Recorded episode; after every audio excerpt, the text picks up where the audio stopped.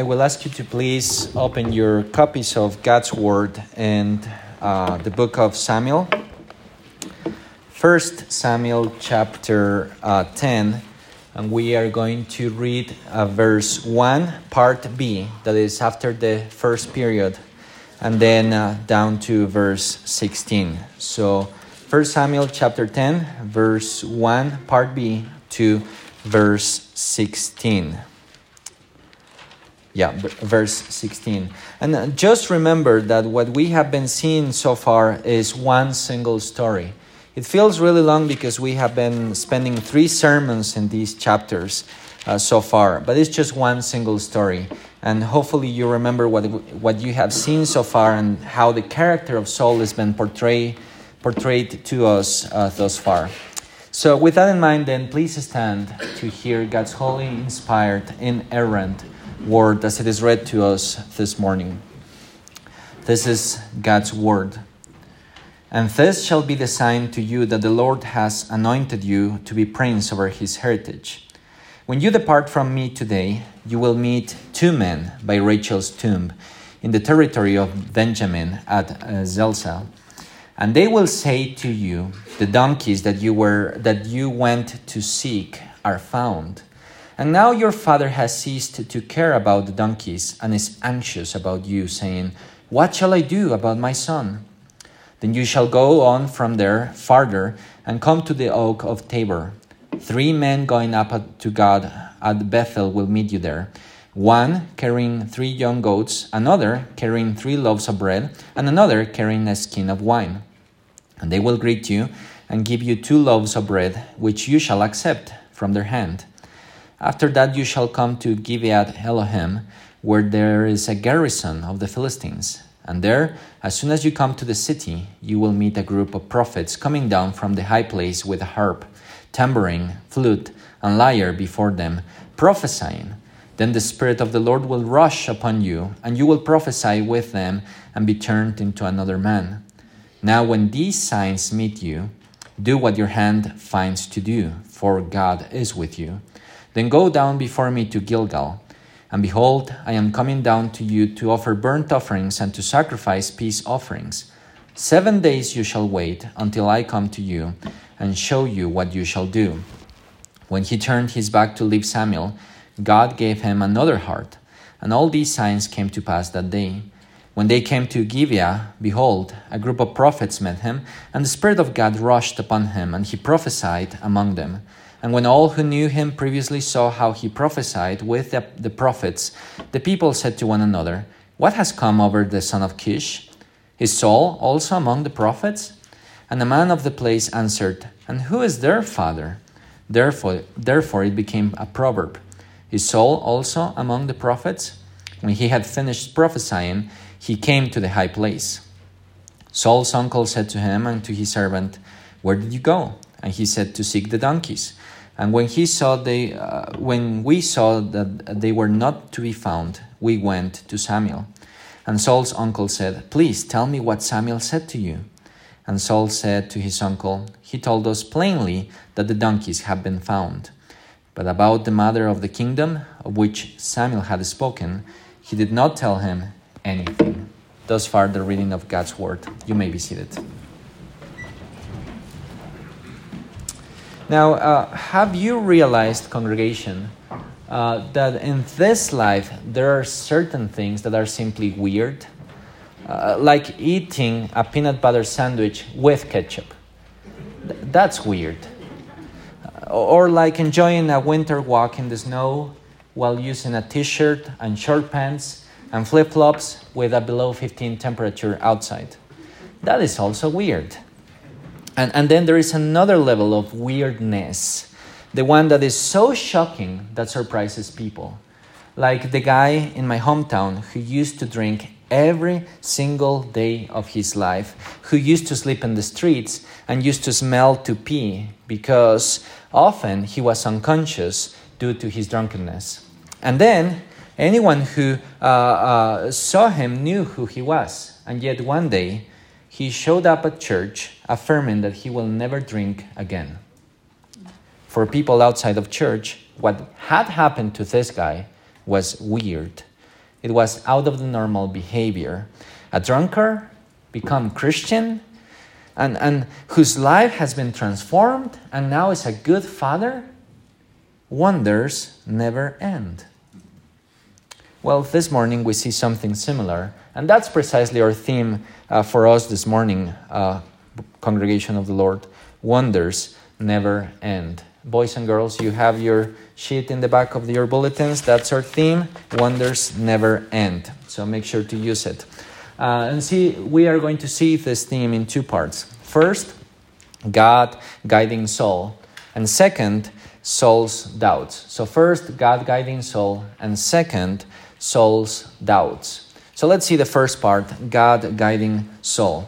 Now, as we enter into the text congregation, we need to realize that the narrative that we just read is designed on purpose to be weird to us. Uh, in other words, when we read the text, we are to be shocked about what we are reading about and go, oh, that's kind of weird, isn't it?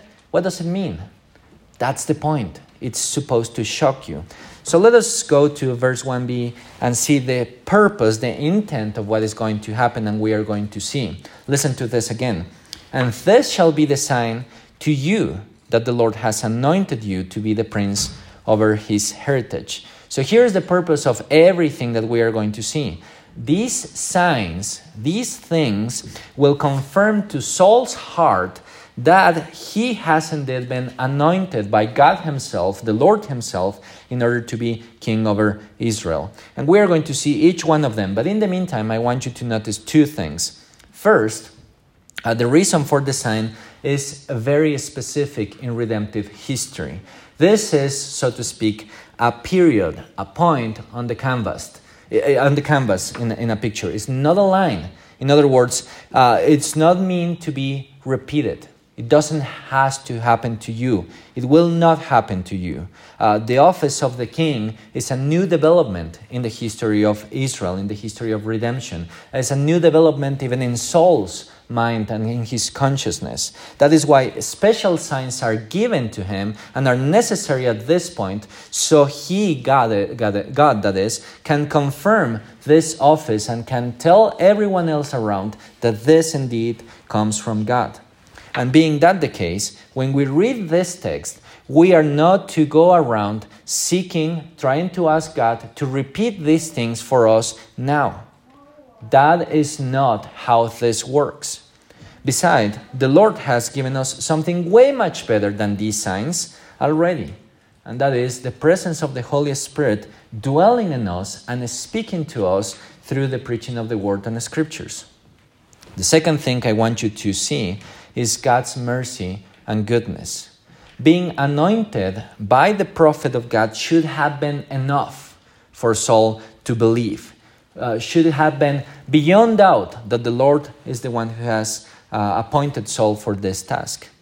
But in his mercies and in his goodness, the Lord goes above and beyond. In fact, he provides Saul with a series of signs that will guide Saul through his journey, that will guide Saul in this task as a new king over Israel. And this, brothers and sisters, we experience even today, do we not? The Lord's mighty hand is with all with us all the time, guiding us, uh, providing for us through bad and good circumstances. And isn't it true that God's providential dealings with us many times uh, and in many times in our lives, we need to go through uh, really weird things in our lives. Uh, sometimes even we go, Why is this happening to me?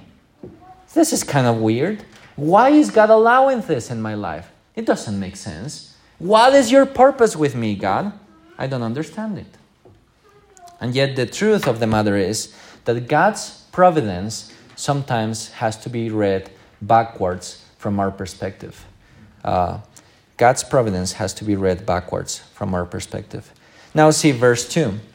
Uh, when you depart from me today, you will meet two men. These are the, prop- the sign, uh, the first sign, by Rachel's tomb in the territory of Benjamin at Zelzah.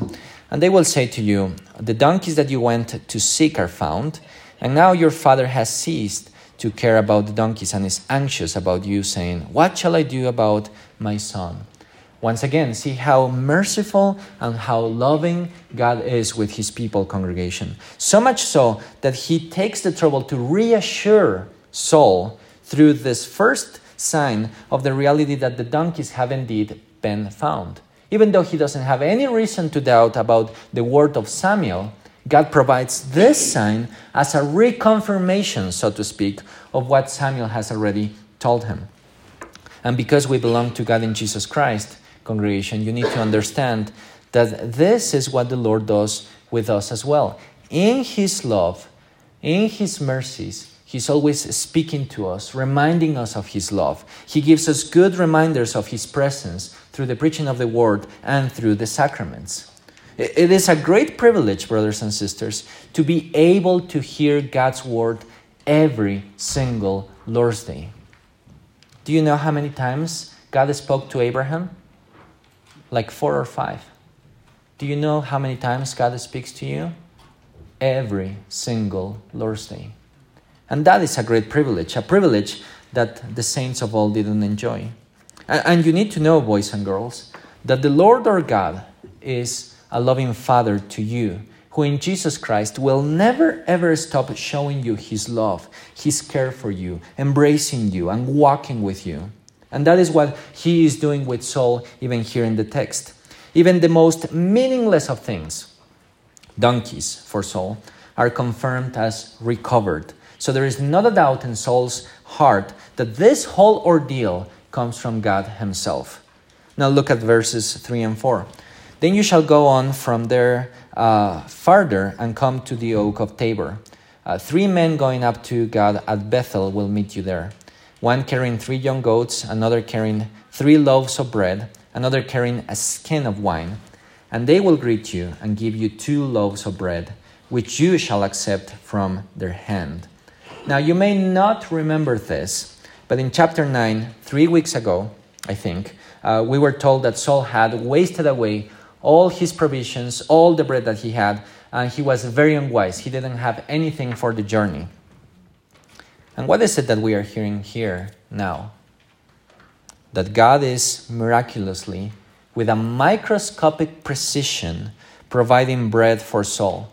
And not just any bread, but consecrated a special bread supplied uh, for Saul and his needs. See, uh, God's goodness, congregation, brothers and sisters, uh, even when we are foolish, even when we get in trouble because of ourselves, uh, still there, there are many occasions in which God in His goodness provides for us. True, Saul still has to walk many, many miles before getting provision from God. Just like many times in our lives, we need to walk with and endure uh, the foolishness of our consequences and, and, and, and, and the, um, the reality of those. But that just makes God's provisions even sweeter to our eyes, does it not? We don't deserve that, and yet God provides for us. This doesn't mean, by the way, that you need to take uh, advantage of God's goodness. It doesn't mean that we are to just go throughout life not thinking about what we do. We are never to do that, congregation. Uh, we are to learn to become wiser through our experiences, to not take God, God's grace for granted, because we are not to abuse Him.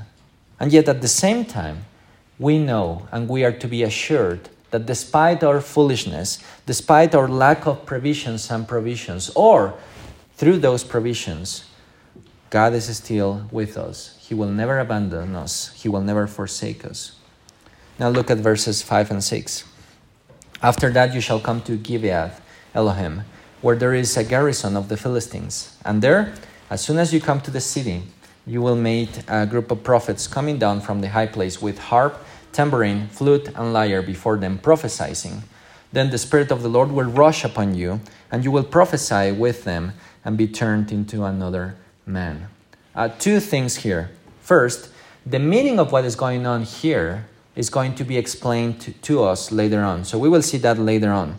Second, notice the specific mention of a garrison in Israelite territory.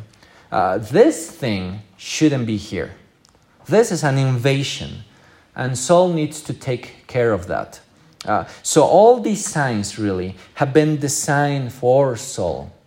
God is like a good father who is uh, walking with his little child, uh, teaching him how to walk. And as he guides Saul to his task, he is like a good father who goes, Be careful with this, son. Uh, be aware of that rock, son. You are going to fall. Be careful. Make sure to skip that.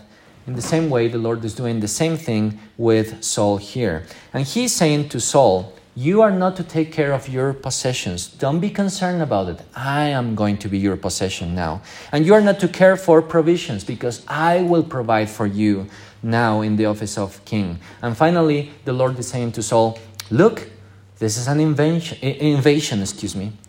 This is not okay. You need to take care of this you need to remove it from Israel. Because this Philistine invasion and this Philistine appropriation in Israelite territory is really like the serpent in the garden, slithering in the promised land. And Saul, like a new Adam figure, needs to take, take care of it. He needs to extirpate uh, the unclean people from the land. All of this is simply God guiding Saul in this new task. Now, wonder then, Saul, uh, Samuel closes the instructions with, Do what your hand finds to do, for God is with you. And later on, then go down before me to Gilgal. Why is that? What does it mean? It means, congregation, that war is coming. And Saul has to start it. But he can't start it before first Samuel sacrificing before the Lord. So, see, uh, here's the thing that we uh, are to see in the text congregation God, he, had, he has begun a rescue plan for his people through Saul. That is what the text is telling us. That the Lord God cannot and will never stay quiet when his people suffer. He never does. That he is never idle while we are in distress. And the best example of that is the Lord Jesus Christ. Is he not? You see, the Lord was not idle at the right time he sent Jesus Christ. The Lord was not idle. Rather, he sent his Son in the form of a human flesh. He came not to palaces, but in a quiet place. His mission was one of bringing the kingdom of the devil down, to destroy it. And it was only a bunch of uneducated disciples, fishermen, and so on, that could see the mission of the king. And they only understood that mission after his resurrection. And Jesus' congregation is this better Saul figure who extirpated the devil from our lives and from our hearts.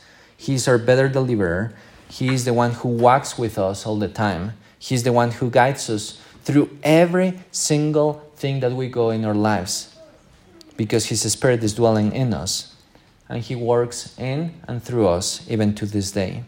The thing is that more often than not, we don't have eyes to see the Lord working in our lives, working His deliverance. We're uh, so consumed by the agony of what we are going through right now, so entrapped in ourselves and in our sufferings, that we simply don't understand the fact that God is always at work, God is always present, God is always for His people, always moving us from grace to grace, from glory to glory.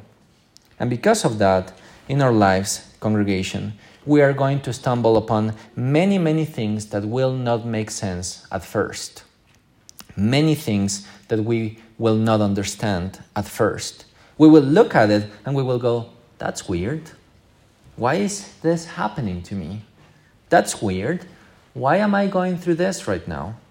And yet, behind everything we experience in our lives, this text is teaching us that we need to see a God who is working behind, a, a, God who is working in and through us, a God who is guiding our walk and our destiny to His desired end, a God who moves His church precisely to the place where the church needs to be, because He's always at work, all the time, with a microscopic precision, things that we don't see or feel. And yet later on, maybe we will be able to understand. He's teaching us that He will be our possession, our provision, our safety, our salvation in Jesus Christ. Now, um, let us jump to our second point Saul's doubts. And if you uh, read verse 9, you will be surprised to find that we only have a little summary of the previous signs. When he turned his back, verse 9 says, to leave Samuel, God gave him another heart. And all these signs came to pass that day.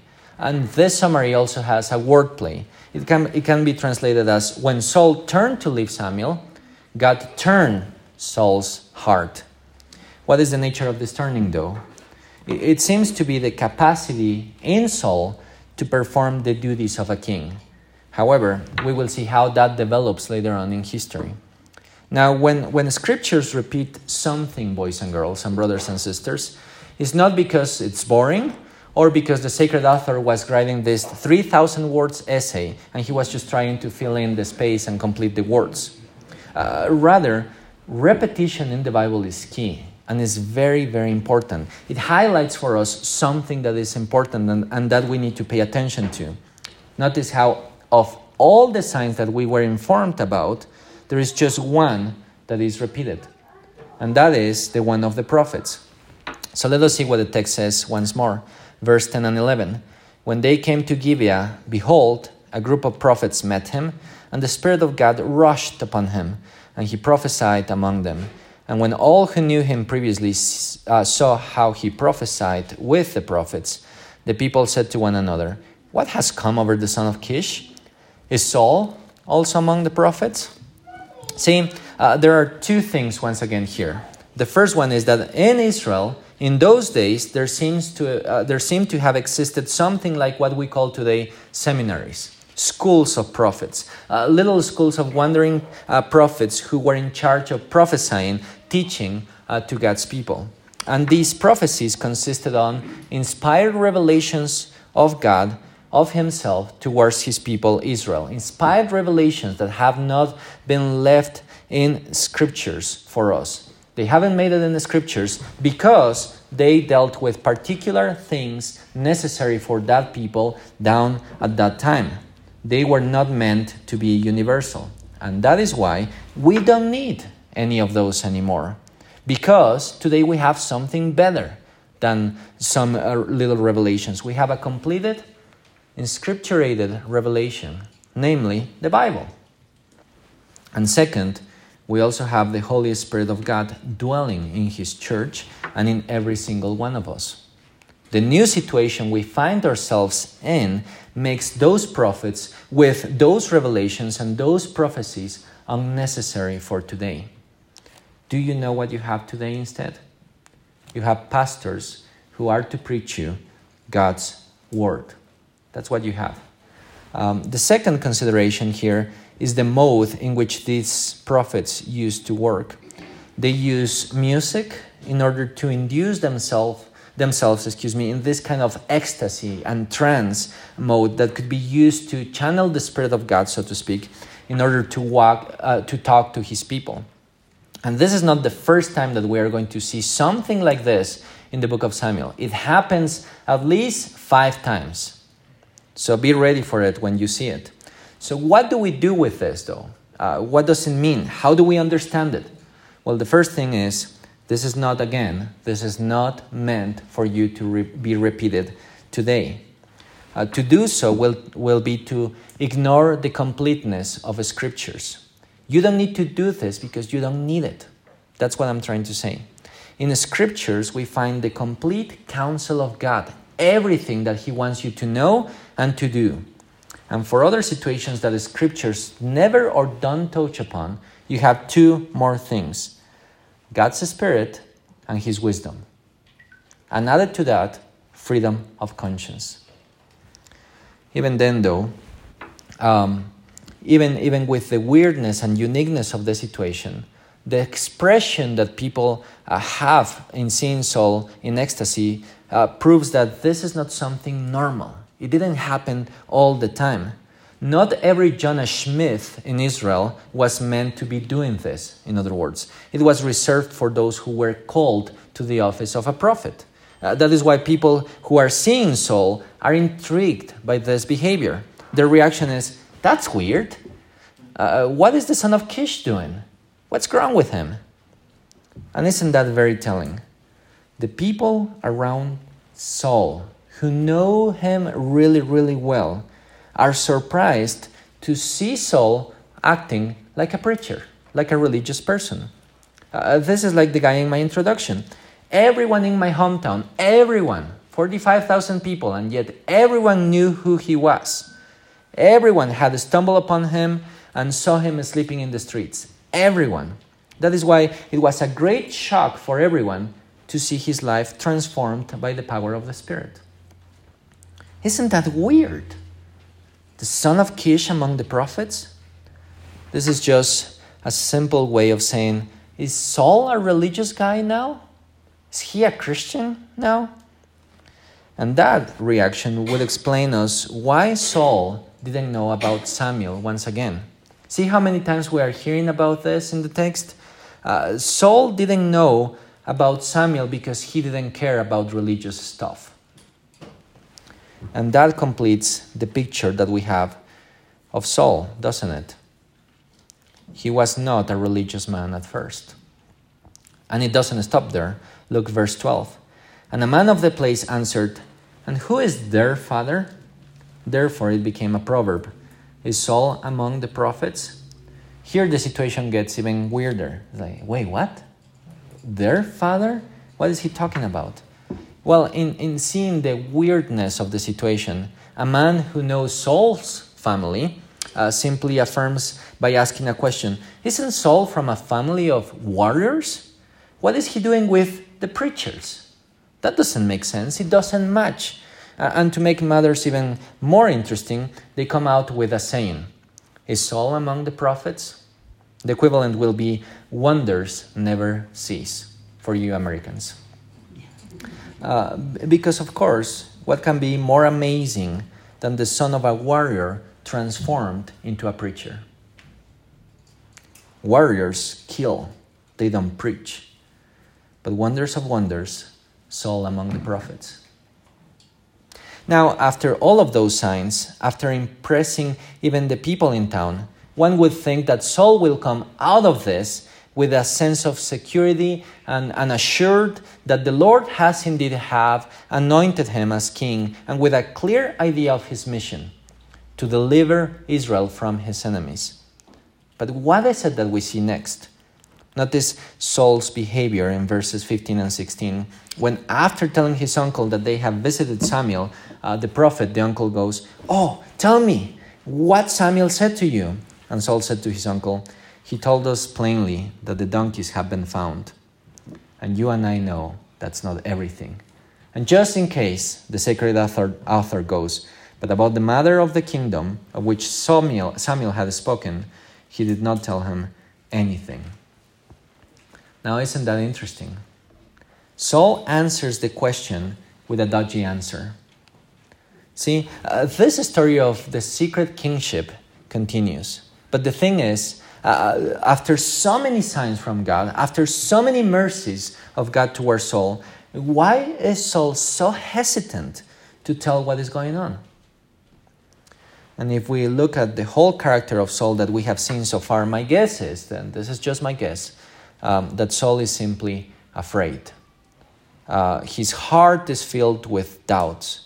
God has piled sign upon sign upon sign uh, uh, to shepherd Saul's heart and guide him in his mission. And yet, he is still uh, uh, uh, doubting about his purpose. See, doubts sometimes are more powerful than what God has to provide for us, it seems, at least in our hearts. And see, uh, this is the problem behind the narrative. God is at work. He is working with Saul, through Saul, and in the end, even despite Saul. But at the same time, we see a weak soul, an afraid soul, a soul that doesn't want to trust in God. And you and I understand that, do we not? Isn't Saul, after all, like any of us? Aren't we, in many respects, too much like Saul, flooded with doubts many times in our lives? In bad times, without about God's goodness. In good times, we doubt about how long this is going to last for in times of uncertainty, our hearts go immediately to think about uh, the worst about God, uh, as if He were a mini evil God. Yes, I believe we understand Saul quite clearly, congregation. It's really part of our fallen nature to doubt. Saul is too much like us. He takes himself too seriously, and then he doubts about everything despite the clear guidance of the Lord. That is how the text hints at the idea that Saul, in the end, will fail to his task. He's too much like us again. And God's people need another one a king that is not like us, one who does not doubt his calling nor his purpose. And that idea leads us to contemplate Jesus Christ, does it not? Jesus Christ is the anointed King of the Lord who is not like us in, in, in, in our sinfulness. In every step of his journey, in every step of his ministry, he never doubted God's promises and God's purposes for him. Rather, he's all the time fulfilling his mission. And it is in Jesus' congregation that our hearts are finally transformed. You see, doubting is normal in our fallen human nature, but doubting becomes an anomaly in Jesus Christ. I'm not saying that you will never experience it. I'm, I'm not saying that you will be perfect from now on.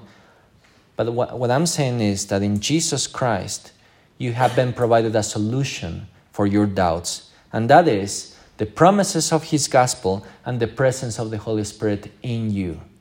He will never leave you, He will never forsake you, He will never abandon you, despite of yourself, despite of your doubts. And because we are united to Christ, we are loved, we are accepted, we are welcomed, we are embraced, we are cared for, we are capacitated for the task that lies ahead.